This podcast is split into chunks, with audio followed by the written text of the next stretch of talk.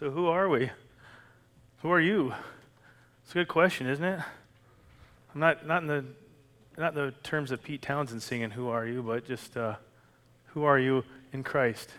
You know, that's the question that you have to ask yourself when maybe you get mixed up or confused or you lost on your, on your walk with God. You just have to go back to the simple question Who am I? And then answer that question I'm a child of God.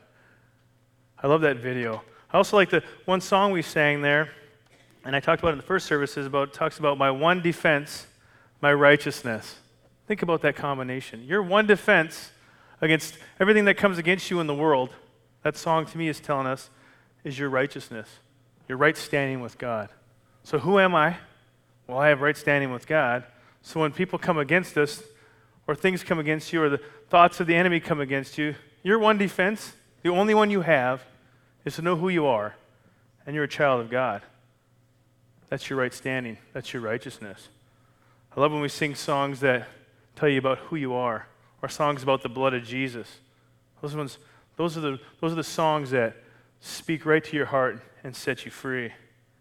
So I'm just going to start right at the top today that tell you that you are a citizen of heaven and you got a king living on the inside of you. We celebrate Independence Day. I celebrate it because I'm an American and it's because I'm a citizen of this country, and I love this country. But I, I, want you to realize today you're more than just a citizen of the United States, you're a citizen of heaven. A lot of people just wait until the day they, they end up dying, and then they think that's when they become a citizen of heaven. Well, if you haven't confessed Jesus the Lord, you won't be a citizen of heaven today and rightfully live out here in the kingdom of heaven, and you will not be a citizen of heaven in the future. But I'm talking about right now. If you're 100 years old, you're 90 years old, you're 50 years old, and you're a Christian, you have a lot of life left in the kingdom of heaven here on earth to live out. We're just not going to wait around until we get to, the, to heaven. It's going to be great and glorious. It's going to be awesome. You know, people look at the way the country's going right now and think, I just wish Jesus would come back tomorrow. Well, there's 7 billion people on earth. There's probably 1 billion that are saved. We're 6 billion people short. You know, Jesus doesn't need to come back until we get all those people saved. And then we'll go from there. I like what it said in that, that video. It says, You're chosen, holy, and blameless. It said it. It said at the end, You were his masterpiece. It said you were loved by God.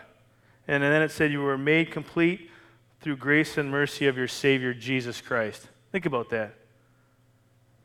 The last line of the video said this When we see ourselves the way God sees us, we walk with confidence because I trust the one who answers the question, Who am I?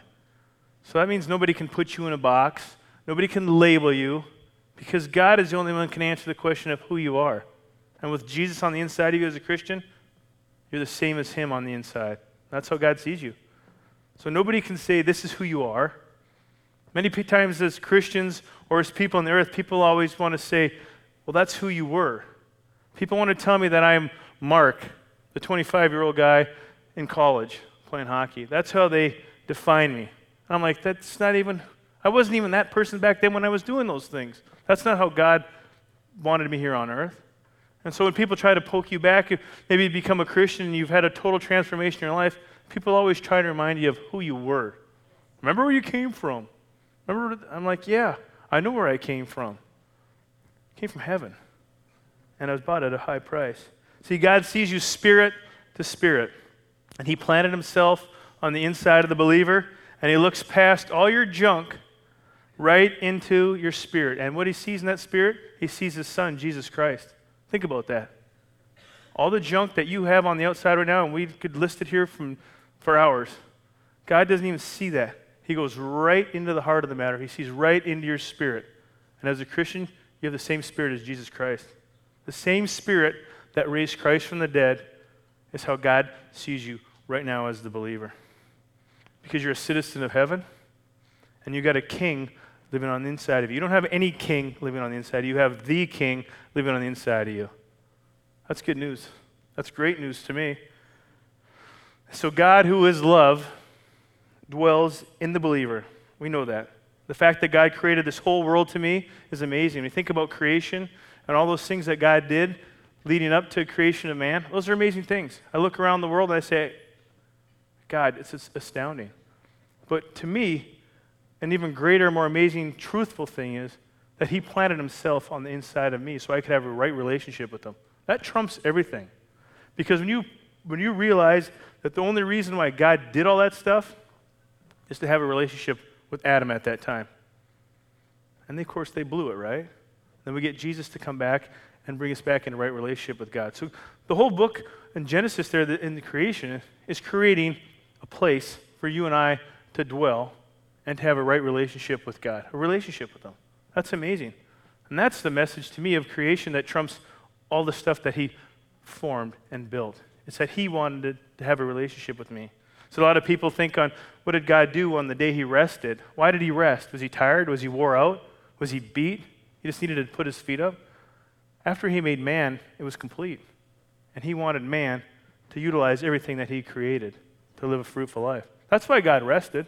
He wasn't tired. He's not tired right now. He's not frustrated with his hands thrown up in the air at the state of affairs in America or the Middle East. He's not tired. He's at peace. And that's why we should be at peace when we see turmoil throughout the world. God's at peace. He lives on the inside of us. We should be at peace. We don't go by, go by our sight and our news reports and things like that. So God sees you spirit to spirit. That's an amazing thing. He looks right into you. Colossians 1:22 says, "He has reconciled you to himself through the death of Christ in his physical body, and as a result he has brought you into his own presence, and you are holy and blameless, and you stand before him without a single fault." That's that's awesome. You're in his presence and you stand before him today without a single fault. Then it goes on to say in verse 23, but you must continue to believe this truth and stand firmly in it. It says, Don't drift away from the assurance you received when you heard the good news. But you must continue to believe this truth and stand firmly in it. Standing firm. We're given a foundation through the Word of God, through Jesus Christ, is the firm foundation. We have the choice to stand on it. Or we can stand over here, like it says in the Scriptures, on the sandy foundation that's going to cause us to sink. And when things come against us in life, which foundation you're standing on? It never changes. You have the opportunity to stand in Jesus Christ all the time. Don't get off that foundation. You don't take your new beautiful house that you build on a nice foundation and just say, ah, I just think I'm going to put it over here on the dirt. Be silly. You have it on a foundation for a reason. So God looks past all your deficiencies as a human and straight into your perfect spirit, like I said earlier which is 100% Jesus. That's what he sees. Now, when my wife looks at me and I make a mistake, she sees me on the flesh. She can say, okay, there's a few things about Mark, just a few, that aren't so perfect, because she sees me in my, in my life. I see her that way at times. We see our kids that way. And we go through our whole life. If you're an employer, you see your employees that way. Or you go to your family reunion, there's 100 people there, and you see these people that have messed up lives or great lives, and you just focus on what you see in the flesh. See, God doesn't see it that way. He looks right past everything, all your deficiencies, all your junk, all your garbage, and He looks right into your spirit as a born again believer. And it's the same spirit that raised Christ from the dead. That's got to be uplifting to someone here today who's just been struggling and struggling and struggling just to get on with life, just to try to get ahead. Someone who's been labeled this or you've been labeled that your whole life. God says, I, I, I sent my son so that you don't have to attach those labels to yourself, that you can be free. So when get knocked down on the floor, God says, get up uh, off the floor. Get up here in the throne room with me. Jesus is up in the throne room with God ruling and reigning right now. He's up there. And he says, Come up here with me. Get a different view of your life, get a different view of the world. Ever seen the movie Dead Poet Society with Robin Williams? Maybe some of you have. And there's a scene in the movie where he takes these kids and he brings them up in a line and they stand up on the desk and they look over the classroom and they read poetry and they hop off. And it's in a really private, strict school that no one in their right mind would let you stand on this desk. But he lets them get up there and they look. And the reason why I bring that up is because they're getting a different view. They're looking out over everything. You know, I see kids here sitting in church sometimes, they can barely see over the seat. They have to stand up to see me. Me up here right now, I can see everything perfectly. And that's what God's telling us. He says, Come up here to my throne room and get a perfect view. Get a perfect view of reality. Because when I'm down here at the level, I just see everything. I see the dirt and the garbage that's at my level. But when I get up into the throne room of Christ, I can see above and beyond the fray. I get the picture of God's kingdom. Colossians 1:22 says we are holy, blameless, and unreprovable. Those are three qualities that you have in your spirit right now. We can't lose our salvation through not being good enough, but I wrote down here that we can reject it. And what I mean is, when, I believe once you're saved, you're always saved. Once you become a Christian, you're going to go to heaven. I believe that. But we, we can reject living out our salvation. We can choose not to live the, all the benefits of God. I believe living in salvation means you can live a life with nothing missing and nothing broken. But as a Christian, sometimes we choose to reject that truth and just muddle through life. You're still going to go to heaven, but you're going to have hell on earth until you get to heaven. Where God's saying, This is my foundation, stand upon it, know who you are inside. You're just like me. And then you can get above and beyond the distractions in your life. And we can't lose your salvation because you're not good enough. Because you know what? We'd all be, we lose our salvation every day. Every single one of us would lose our salvation every day if we lost it on the fact that we're not good enough. Because only one was good enough, and that was Jesus. And I think that's a victory for me. That I can accept the fact that I'm not good enough, but through him I can do all things. Colossians 1:23 tells us to stay grounded in faith. This grounded word is the same word that's translated founded in Matthew 7:25 and Luke 26. And it's talking about Jesus in the parables of the man who built his house upon the rock. We know this story. I said it earlier. This house withstood the flood because it was founded upon rock. That's the foundation. So the same word grounded in Colossians that we've been talking about is also the same word founded in that, in that scripture about being a firm foundation. You see where I'm going here? You see, in the parables of Jesus, the wind and the rain came and it beat upon the house, which is you, you're the house, and whether it was built on rock or sand determined how it went through life. See, the difference is as Christians, we are founded on the rock of Christ, and we won't crumble. We might teeter back and forth sometimes in the wind, but you know what? We're not going down if we're firm in Christ. Paul was describing someone who had a good foundation, that's Jesus, and are well established in their faith. We get born again, we stand on the rock, and we grow our faith through the Word of God, through prayer, through coming to church, through fellowship, through praise and worship. As a born again believer, you have entered into a new citizenship in a new kingdom. That's what I said. You're now a citizen of heaven. You've been grounded, you've been founded, and you've been settled into a new place, a place, a place that was formed from the very beginning.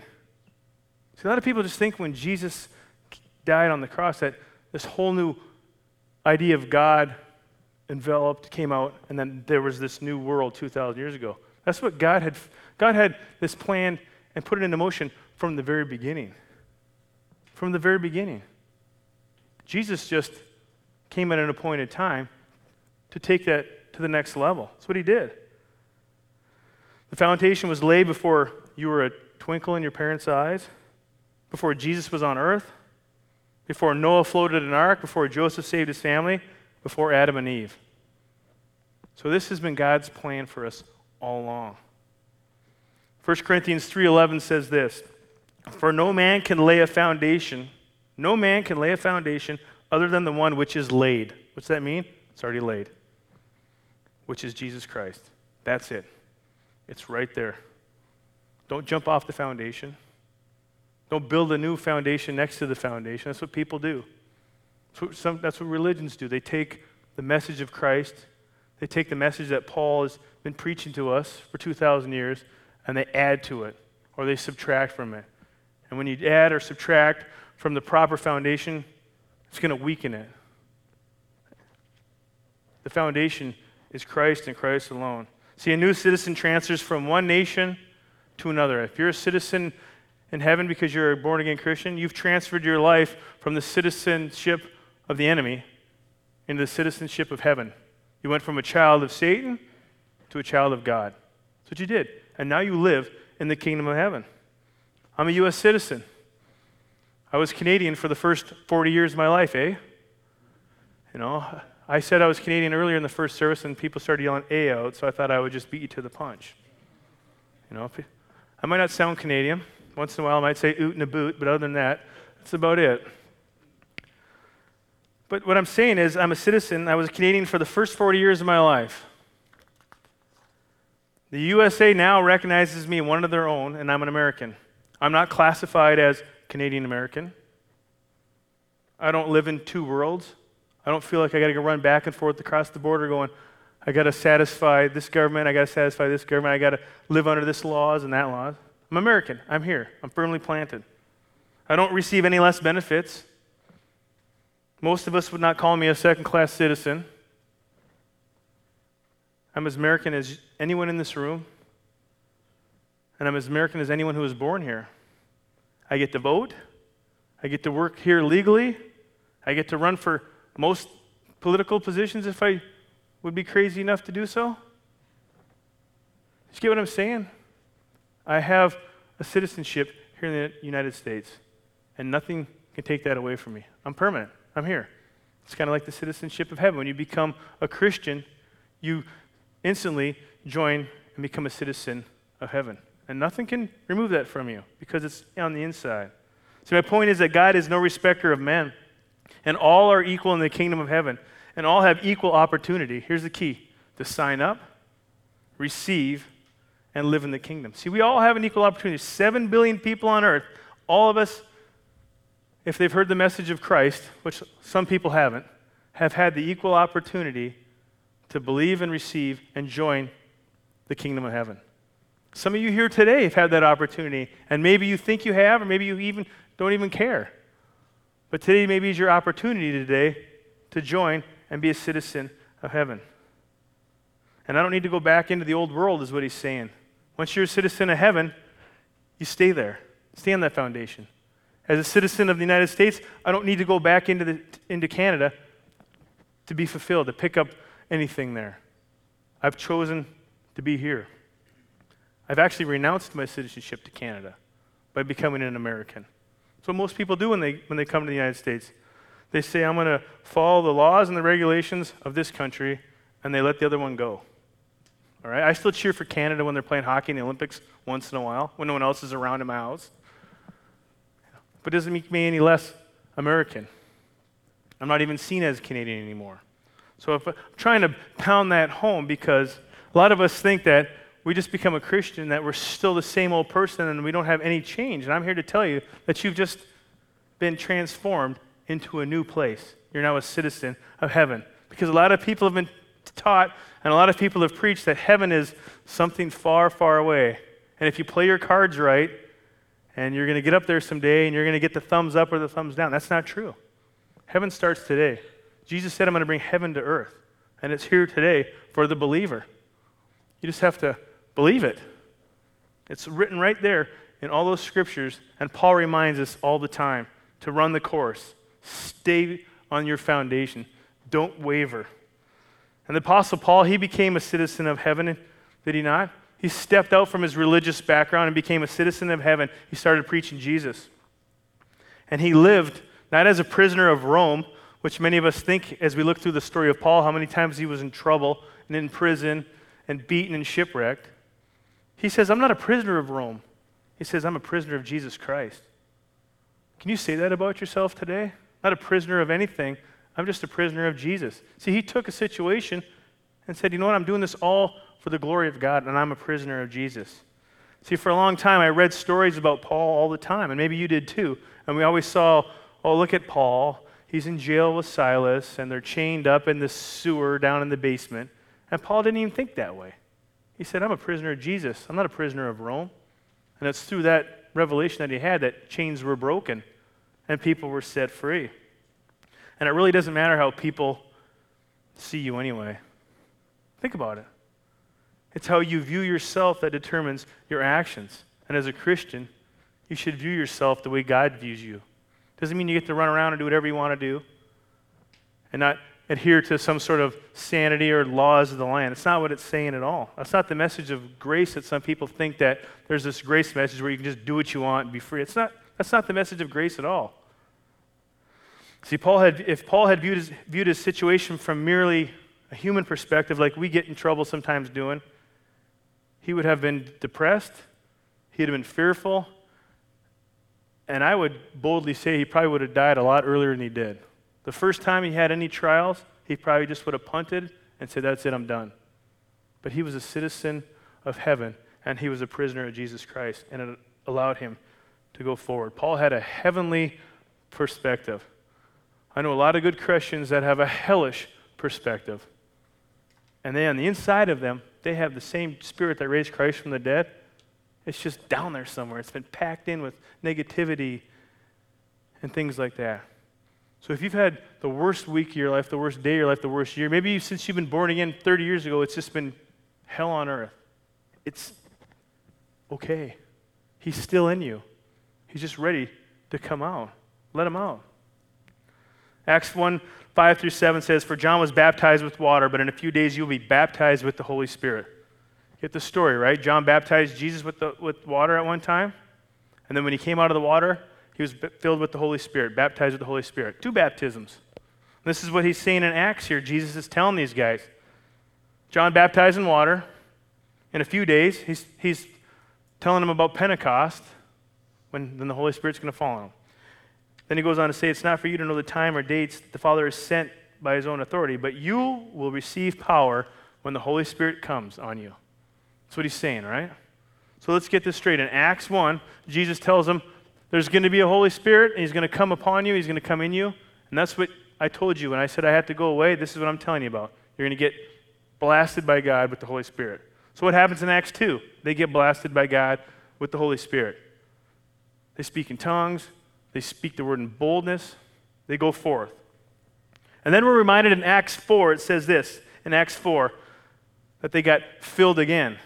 Now, they didn't actually get the Holy Spirit to come in them again, they just refueled, they filled up. So, what that's telling me is you get born again, then you get the Holy Spirit baptized upon you, and then once the Holy Spirit is in you, you keep refueling and refilling, and you keep filling your tanks.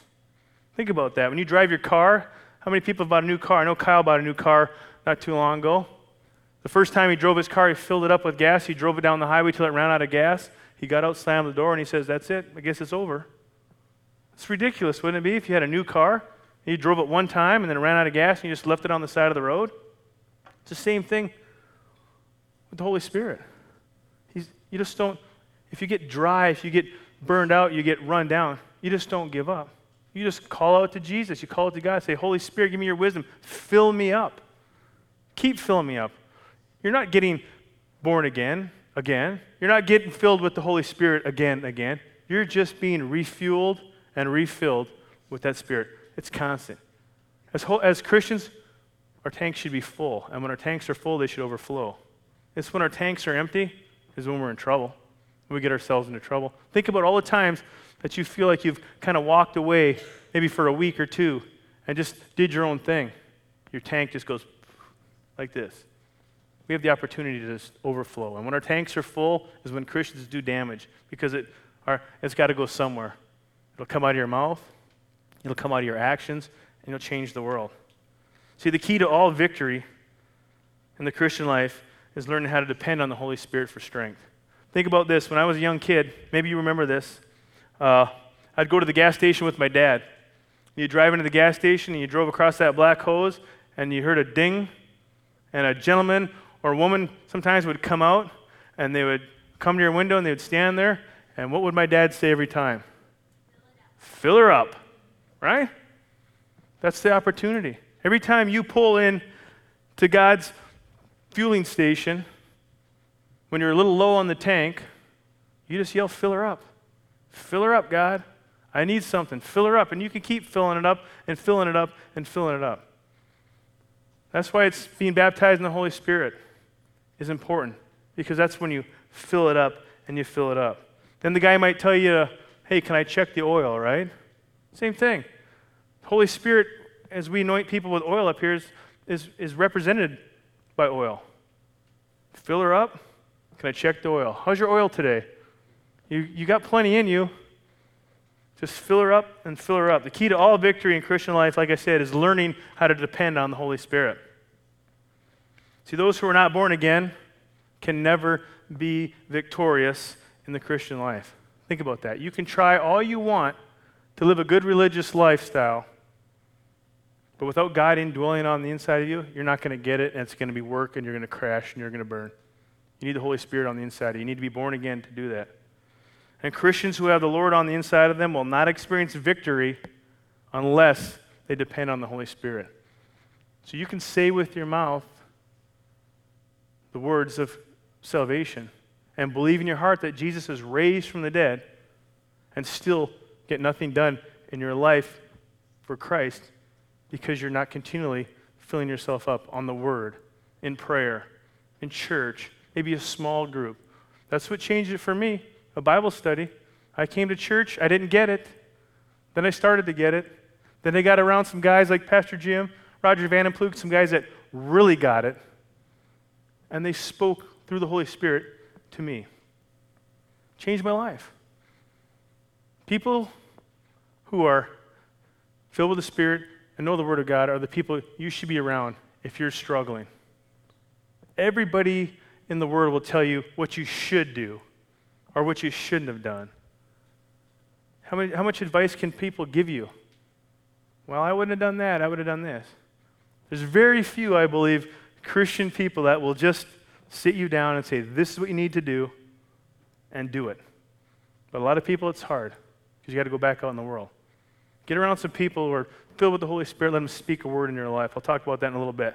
It was the anointing power of the Holy Spirit that worked miracles in the life of Jesus. Think about that. Without the Holy Spirit, Jesus would have done nothing. He needed that Holy Spirit at the age of 33 or 30 years old to come upon him, and that is what anointed his ministry. And that's what will anoint your ministry as well. It's the Holy Spirit dropped on the inside of you, the constant refilling and refueling with the Word of God, God, and you will go forth and do the same things Jesus did. Even better is what he told us. I'm pretty confident that when Jesus wrote something down there, he meant it. He said, The works I do, you'll do greater. So sit up in that upper room until the Holy Spirit comes upon you. And when I drop that thing on you like a bomb, you're going to do greater and mightier works. And those apostles and those disciples that went back to fishing right after Jesus died, that didn't recognize him when they're walking on the road, just a few short days later were baptized and bombed with the Holy Spirit, filled with it, and they went out and preached the word with boldness. It says in there the first day 3,000 people got added to their church. That's encouraging. We have plenty empty seats in here. We couldn't, we couldn't fit 3,000, but if 3,000 people showed up, I'd, we'd find a place for them. It also says later on in that in Acts, I think it's Acts 2:47, I think it says, that people were added daily. Boom, 3,000 people added, and then people added daily. These are from some fishermen that couldn't do anything right at one point. They were always whining and complaining. They always even talked a little bit about, they even talked a little bit about when Jesus says in Acts 1, and they said to him, Well, are you just going to are you going to take over the, the world today? Basically, what they said to him. He's like, No, no, no. I'm going away. I'm going to give you the Holy Spirit. Read what, what it says there at the end of Acts 1. See, we have an indwelling presence of Christ that is more than enough to supply any need, need we face. I love that. The disciples' ministry took off after being filled with the Holy Spirit a second time, and they used the gifts to get people saved. That's what it says. They kept getting filled and filled. They got bombed in, in, in Acts 2 filled with the Holy Spirit. And it says they got refueled and refueled in Acts 4:31. That's what it says. And they continued to keep going. So if you're struggling today, you just need to get filled with the Holy Spirit and you need to refuel and refuel. I know some of us work 40, 50, 60, 70, 80 hours a week, but you got to find time to put fuel in the tank. It's not a Clif Bar, although that might help. It's not bacon and eggs in the morning. It's the Word of God. It's that relationship with Jesus that you need to start our day with. And I think as pastors, all the way down to the kids in the ch- children's ministry, we probably don't do it enough. We do, do sometimes we do just enough, but it's never enough. You got to find time to refuel and replenish. If you run a marathon, 26 some miles, and you don't eat or drink the whole way, you're not going to make your 26 miles. Same thing with the Word of God if you don't replenish yourself and refuel yourself throughout your walk, because it is a marathon, your walk with God, you're going to collapse. I'm going to move ahead to slide 22, Brent. 1 Corinthians 13 talks about love. Famous wedding scripture, right? If I had a show of hands, how many people had this scripture at their wedding? I'd probably get at least half of you, which is great because it talks about love. But I think it's talking a lot about God's love to us and how God's love in us allows us to love others. It says, Love is patient, love is kind, it does not envy, it does not boast, it's not proud, it does not dishonor, it's not self seeking, it's not angered, keeps no record of wrongs, does not delight in evil, but rejoices with truth. It always protects, trusts, it always hopes, it always perseveres. Love never fails. Man, if we read that at your wedding, I'd like your wife to go home today and check off all those ones you've blown over the last 20 years. Be a few, wouldn't it, Steve? I don't want to pick on Steve, but he's my friend. I'm just saying you can't, you can't keep them all. You can't do that without the help of God, knowing that God, how much God loves you. You cannot love anybody else out of your life. Because he says right there in verse 8, love never fails. But it's God who is love, never fails. It's the love of God on the inside of you that's not going to fail. I fail, you fail when we act out on our own and we don't act out with the love of God. We'll fail miserably. It happens all the time when we don't act with, with the way God wants us to act. This is talking about God's love. This is the foundation. I believe that Scripture is a foundation to show us that to walk in love, you need to be firmly planted on the foundation of Jesus Christ. It's God's love in us, and it's the time spent with the Holy Spirit that will draw out from us the good things and then pour forth. Our country is full of oil, it's full of natural gas, it's full of minerals, it's full of water but they do us no good if they sit in the ground. You got to draw them out and utilize them. It's the same thing with the Holy Spirit. He does you no good inside if we don't ask Him to come out. We don't release Him into our lives. And God's love is the key that opens the door to everything. See, Jesus left the tomb on that Friday. He went to the hell. He got the keys to the kingdom of God back. And he unlocked heaven to us. He said, Here's your keys to the kingdom. So every born again believer has the keys to the kingdom. Some of us have misplaced them. Some of us have them in the pocket. Some of us wear them proudly around our neck and we use them all the time. So, what God, what Jesus is saying is like, here, I've given you the keys to the kingdom. Take them and rightfully open up yourself into, this, into heaven. Because you're a citizen, you can rightfully be there. And the person that doesn't have any keys to the kingdom of heaven, it's Satan. We see in, he's the one that comes to kill, steal, and destroy. He's a liar, he's a thief. So he's going to try to break in and disrupt your life because he has no right to your life. He has no right to your life not the day you were born again. He had no right to your life the day Jesus rose again. So, what you confessed out of your mouth that you believe and that gives you right standing with God it was done over 2,000 years ago. Think about that. You are just acknowledging something that's been in place for over 2,000 years. You are joining a team that's been victorious for 2,000 years. I've always talked about the Harlem Globetrotters versus the Washington Generals. That's it. Who always wins? It looks close sometimes, but the Harlem Globetrotters, they always win. That's the team you play for, the team that always wins. Satan already lost. So those keys to the kingdom were received back in our pocket 2,000 years ago. Ephesians 1 3 says, You are blessed with all spiritual blessings. Isn't that great when you can hear the word blessed within six words? You are blessed with all spiritual blessings. Blessed. We're blessed people. Many today are saved, and, and we have initial fill, filling of the Holy Spirit, and that's good, and we're heaven bound, like I said. But the book of Acts shows us there's a second filling. We get the Holy Spirit again, and then we refuel and re- refuel and refuel on the Holy Spirit. To me, He gives me a gift, uh, I think, which is available to everybody when, you, when you're baptized in the Holy Spirit, is a gift of the praying in tongues and edif- speaking an edifying word into God, into my life. And when I be able to edify myself and be built up in God through that, through that, I also believe that we're given the gift of prophecy. A lot of people think prophecies are you're trying to speak some big major future event, which could happen. It's a positive thing, prophecy.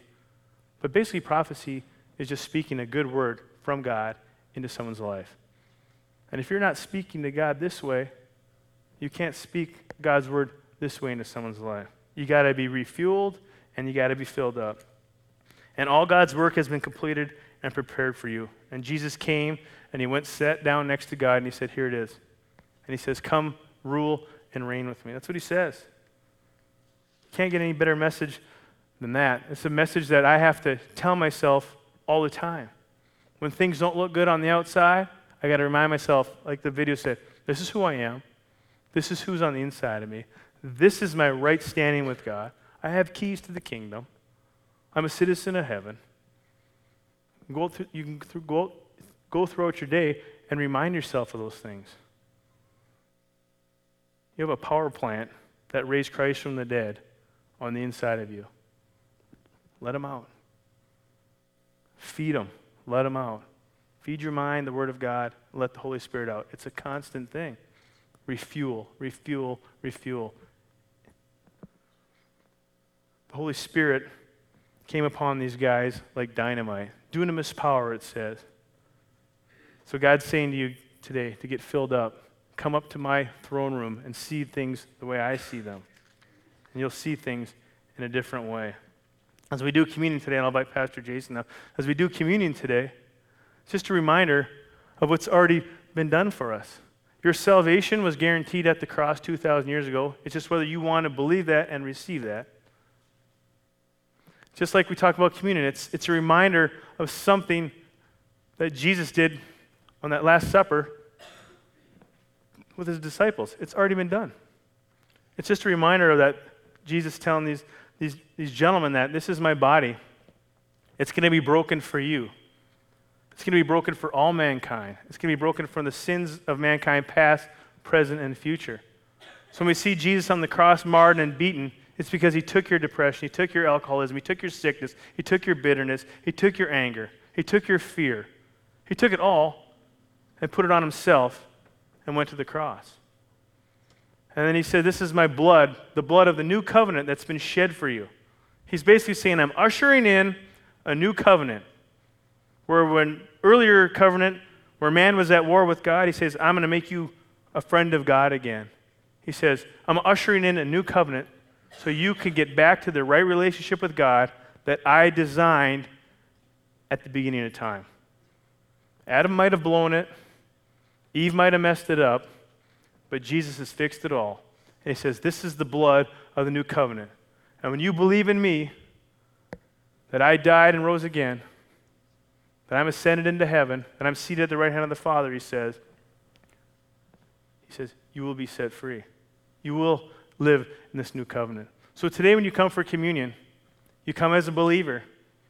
Come with this mindset that you're a citizen of heaven, you have the king living on the inside of you, and you have been set free once and for all. Just because your, your situation doesn't look like you're free doesn't mean you're not free. We're kingdom dwellers, we're kingdom livers, and we've been set free. Amen.